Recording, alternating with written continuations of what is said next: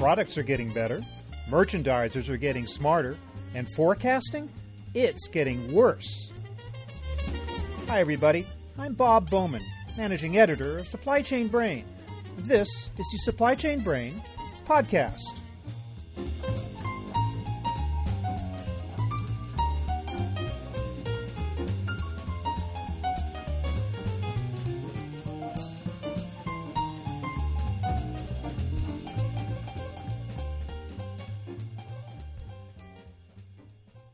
You would think that with the advent of new information technology, analytics, and savvier retailers, that demand forecasting would be more accurate than ever. But that's just not the case. Markets are more complicated, consumers are more demanding and less loyal to brands. New products have less time to catch on, and their life cycles are shrinking. When it comes to forecasting, though, the biggest hurdle is one that arises out of human nature: bias. What you think the customer is going to buy often is skewed by your position in the company. Even more basic is the tendency of people to be overly optimistic about future demand, or, at the very least, assume that the future will look pretty much like the past. My guest today is a distinguished expert in the field of demand planning and forecasting. He is Chaman Jain, professor of economics at St. John's University. Dr. Jain leads us through the traps and pitfalls that planners face and shares his ideas on how they can be overcome. And he tells us why many traditional forecasting models just don't work. So here is my conversation with Chaman Jain.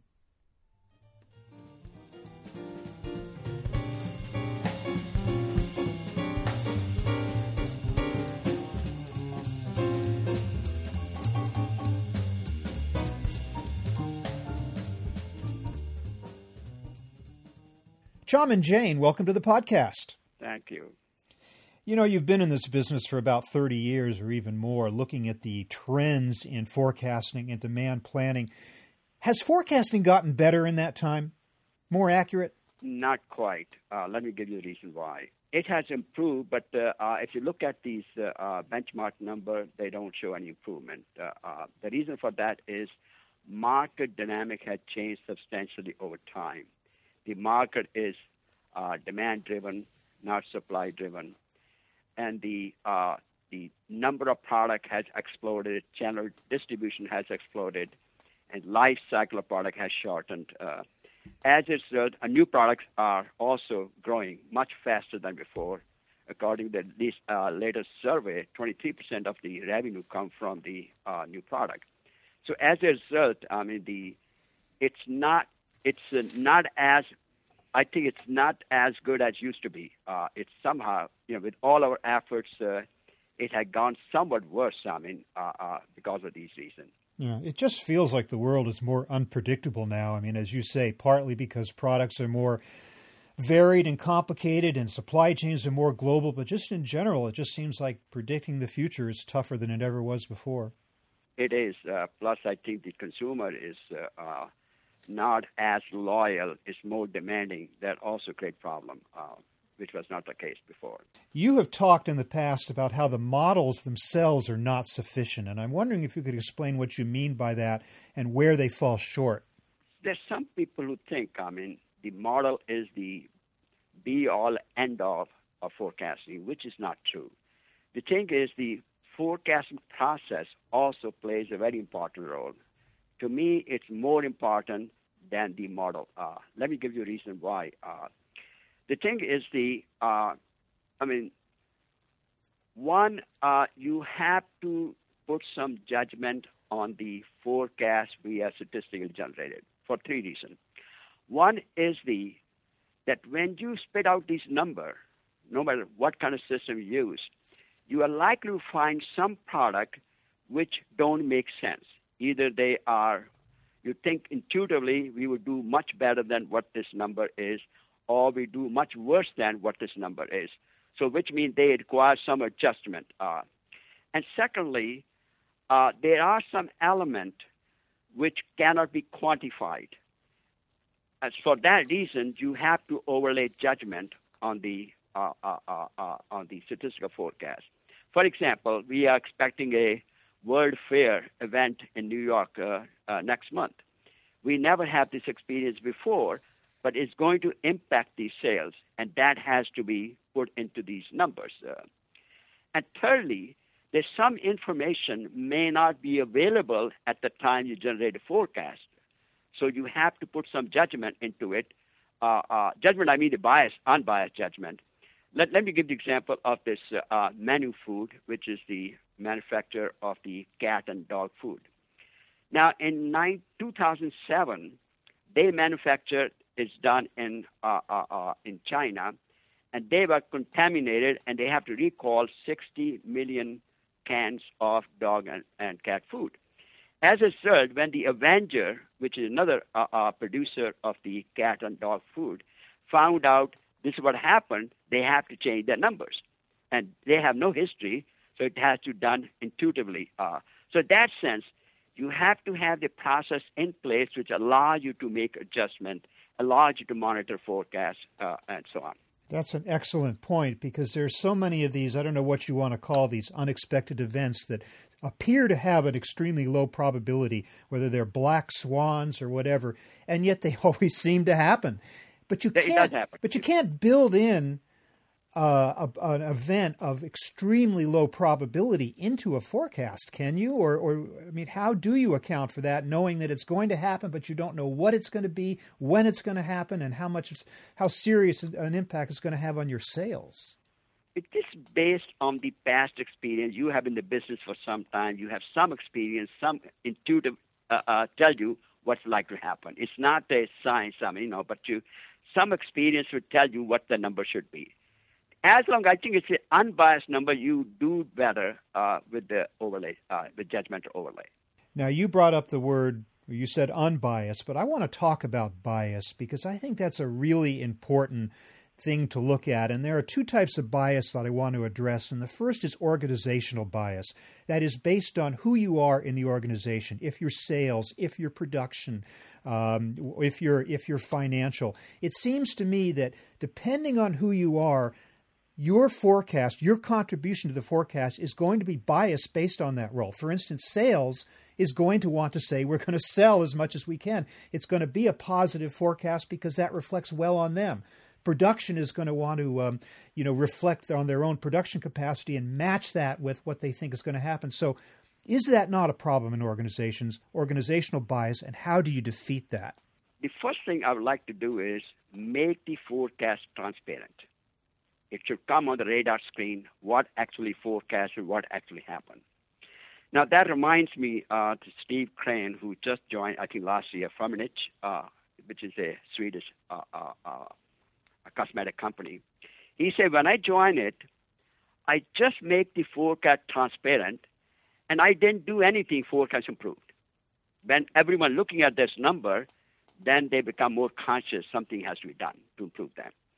And secondly, I think the what they call the fair value analysis can also help, which means you have the statistical forecast. Everyone has some touch points. Sales have their own touch point, and the marketing have their own touch point, and so on.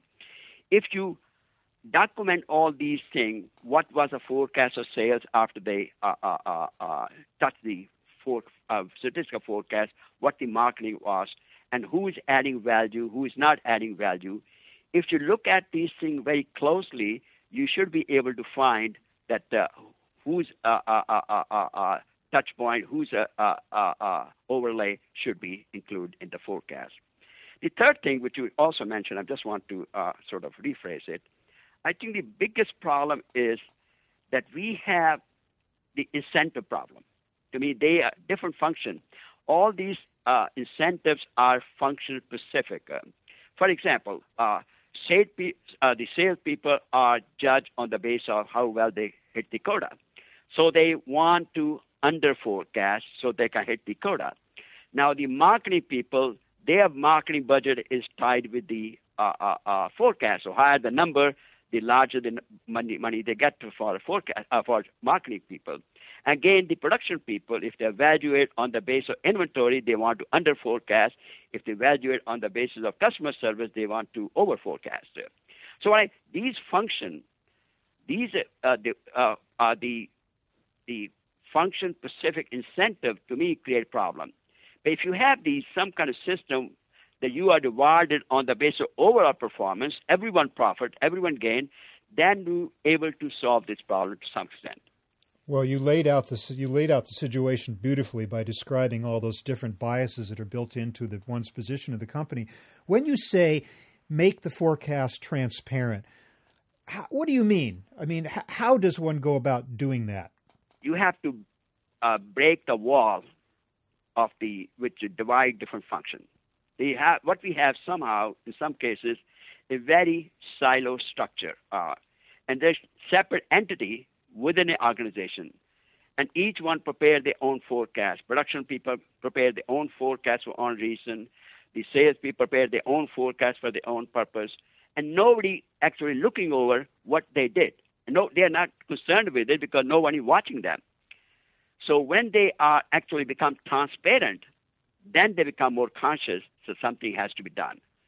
So in that sense, I think this would help. I mean, if you make them transparent. And in doing so, do they become more cognizant of their own bias? I mean, do they take that into account and attempt to defeat the bias based on their position because of that transparency? When you see the sales forecast for this much, the marketing forecast this much, and the production forecast this much, if you see on the screen, I mean, how long you can continue doing the way you have been doing before. So everyone were pointing finger at you, fellow, what you did, I mean. So I think this will make them more conscious to be concerned about it, which if there is a silo structure, they're not really concerned about it because nobody's looking over their number. As long as we're talking about input, so far we've only talked about input within the four walls of the organization, but good forecasts also depend on downstream contributions from retailers, upstream to suppliers, and and everybody outside the four walls should be involved too. So are there not bias challenges to defeat in those cases as well? Well, the bias is there. Let me give you, you get information which you are simply guessing at this point. What their sale is, the POS data give you that number. What their inventory is, the customer is offering that, giving that information. Some cases, they also give the business plan, what they plan to do, whether they're promoting your product and all that. So this can help. So there's no guessing. So the customer information is very valuable. Now the question is, in some cases, what the point you're making is that the customer tend to over-forecast. I remember the case of the auto industry. The guy was telling me that they do get the forecast from their customer, but they use as an input to their own forecast. He found out that their forecast is actually, they tend to over-forecast to make sure we have enough quantity of the merchandise they need. So they trying to dampen that number, use as an input in their own forecast. In one thing I have to say that, which was maybe somewhat abusing the number which they get from the outside. And he was saying that is, if all these my client give me over forecast larger number, it means that something is happening in the marketplace. So which means I would go ahead and raise the prices, which may be somewhat abusing it, but that's the way the guy from the aero industry told me once. Doesn't the same thing happen when OEM sends a forecast up to its various tiers of suppliers? Sometimes those suppliers feel that the OEM is being overly optimistic in order to ensure ready availability of parts, and the suppliers up the tiers might try to downgrade the forecast based on their own belief about what's really going to be needed. So the same situation occurs each time outside partners get together and send a forecast upstream, right? That is true. I mean, there is maybe you call it the misuse of this information. It's there. But eventually, I think they're transparent. I mean, how long you can do that? You are actually quantifying, this is the number you gave me for, this is actually what you order. So maybe 1 month, 2 months, 3 months, eventually it's going to surface that they become more conscious if it's something is, documented. Do you think that companies are doing an especially good job today in accepting and making use of forecasts from outside their four walls, from suppliers upstream, from customers downstream? Yeah, There's no question about that. This can help in your own forecast. To me, I mean, as I said before, it's just like our industry. You're not using their forecast at the face value. You are using their forecast as an input to your own forecast. So in that case, it can be helpful, very helpful. I want to talk about another kind of bias, too, and that is a more human bias. Regardless of where you are in an organization, it seems like there's been studies out there that have indicated that when people do predict the future, they tend to overestimate. They tend to be overly positive. They tend to utilize best-case scenarios. So that's one type of bias, I wonder, is that naturally found in the organization, and how can that be addressed? I think this is quite true. I mean, to me, most of the company, they have more tendency to over-forecast, under-forecast. The best way to handle this problem is, to me, is do some kind of cost analysis that how much the error is costing you. When you over forecast, how much it costs you. When you under forecast, how much it's going to cost you. Now, you cannot measure or quantify all the costs, but in the production area, it's which is to me the large chunk of it can be quantified. That if I over forecasted, what percentage I have to sell at a discount, how much I lost there, what percentage has to become obsolete based on the last year experience, how much the inventory is costing me, and so on.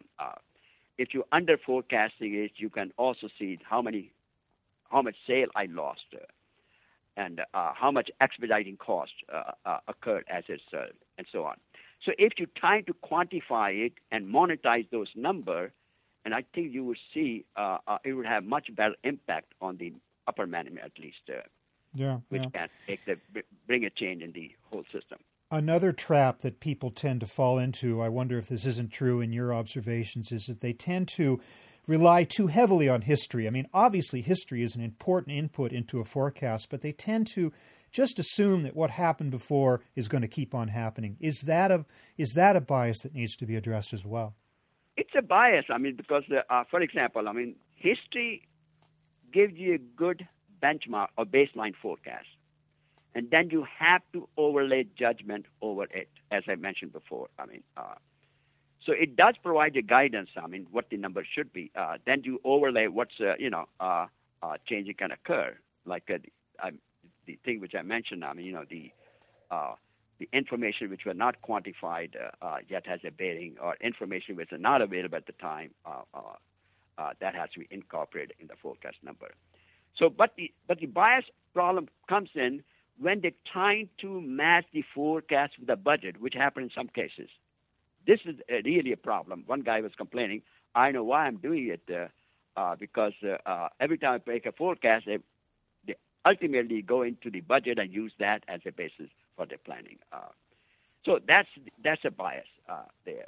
And sometimes consensus meeting, I've seen that the guy who has a clout or power, I mean, get his own way. But if the forecasts are transparent, I think eventually the guy will wake up. What's happening, what he's doing is not right. So we can defeat some of those human tendencies simply through transparency, as you say. I think so. I think so. Yeah. Yet another trap, I wonder, or another failure that companies often fall into is their inability or unwillingness to take into account what the competition is going to be doing. So many forecasts seem to be based on just internal estimates of sales based on your own product and your own customer base. But do you think that companies need to figure more deeply into their calculations this idea of what the competition is up to? No question about that. There should be. Particularly, I have seen in the new product forecasting, in the S&OP process which they laid out, does not pay any attention to the new products. The new product actually is, as I said before, 23% of the sales come from the new product. In the case of Apple Computer, for example, the last 60% sales come from the product launch in last 40 years. So it's a big part. So what I'm implying here is it's not treating these product like new product like other product. You need a separate treatment for these things, and which means, coming back to your question, I mean, not only what the sale has been, also, what can go wrong with a new product? You have to look in the market. What the competitor is doing, is he come up with a new product? Is he trying to increase their promotion? Is he trying to? So if I know it ahead of time, I can do something about it. And there are many other issues which is probably which also should be reviewed, which is outside a product you launch and you did not find the consumer does not like it. And you want to take action right away. For example, Coca Cola in 1980, I forgot the date, they changed the formula after 99 years. And they did all the research and to find out, you know, the people will like this new formula. But when they put it into the market rejected it. And it took 77 days to replace the new one. So this information they should have. If there's system in place in the S&OP process, they should have captured this information. Maker's make whiskey, for example, last year. I mean, there was a great demand for this product, which has a 45% alcohol in it. And there was so much demand, they could not meet it, and they thought, let's cut down to 42%. And so they did a taste testing, all that doesn't make a difference. The market rejected it. So since they are watching the market very closely, within 1 week, they came back to the old product. So what I'm saying is you have to look at what's happening in the marketplace, also what the competitor is doing too. And there are many other things I've seen that, you know, that the consumer is using a product for other than what you launch for. So if you can find out where they're using, like a NyQuil, they found that they're using it as a sleeping aid. So it came up with a new product, P&G. And made millions of dollars out of that. So what I'm saying, you have to watch the market very closely, what's happening to your product. Not only comparative action, but also other element too. In the case of Rubbermaid, for example, they introduced the container that you will save the vegetables. If you store them in that container, they'll last 30% longer. But they realize it's not happening that way because they are first someone washing these vegetables, then putting in the container, and the vegetables are not perishing very quickly. So what I'm implying is that not only see what the competitor is doing, but also how your product is performing in the market, what kind of issues are developing there. There's certain issue you can handle it, take care of it, and other issue cannot. Whatever you can take care of it, you should right away. So in that sense, I'm saying is you should have a separate division, I mean, in the SOP system, who pay more attention to new product and also pay very close attention to the performance in the marketplace. Yeah, at the same time, all companies must ultimately conclude that no forecast is ever going to be 100% accurate. And you've addressed that a little bit in our conversation today by talking about companies that have responded to forecasts that didn't play out as expected. But I'm wondering if that means that perhaps it's not a good idea that instead of coming out with a fixed number in a forecast, it would be better to come out at least with a long horizon planning, with a range of possibilities, and then narrow that range the closer you get down to the actual moment. Is that a good idea? There's a problem there. The problem is we are working, the S&OP process, for example, we have a target what you're going to hit by the end of the year. Then we break up the target into months so that we can take the action every month and see what happened, and then find out where we went wrong and then change it. So this way, we are taking the action every month. But if I think in terms of the long term, I cannot do anything because if I have a perfect knowledge that if I do A, B, C, this would happen, but I don't have the perfect knowledge, but I do have the partial knowledge, so I can just plan for the month, next month. Again, I also plan for the next year too. I mean, but my emphasis is the. So this month what happened, and then learn from it and make a correction in the next month and so on. So it's a planning, a replanning, this operational planning. So this, I think you have to do that. But if you're thinking in terms of long range, the range forecast, production people need one number. They can't work with the range. Mm-hmm. You work with the range when thinking of 1 year from now. Probably you can see that. In the capacity planning, also see that. But when you're looking for the production planning, you need one number. You can't work with the range. Well, Dr. Jain, thank you so much for helping to highlight some of the challenges involved in forecasting. I'm glad to hear you say that it is possible to come up with a forecast of some accuracy with all of the different complications involved. Thank you so much for being with us today. You are most welcome.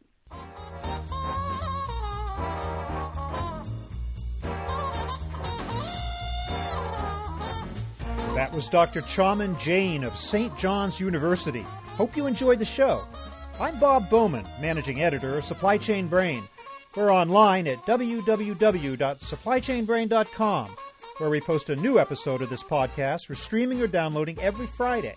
You can also read my think tank blog, watch nearly 2,000 videos, and access all of our other content, including the digital edition of our magazine. Look for us on Facebook, LinkedIn, and follow us on Twitter, @SCBrain. See you next time.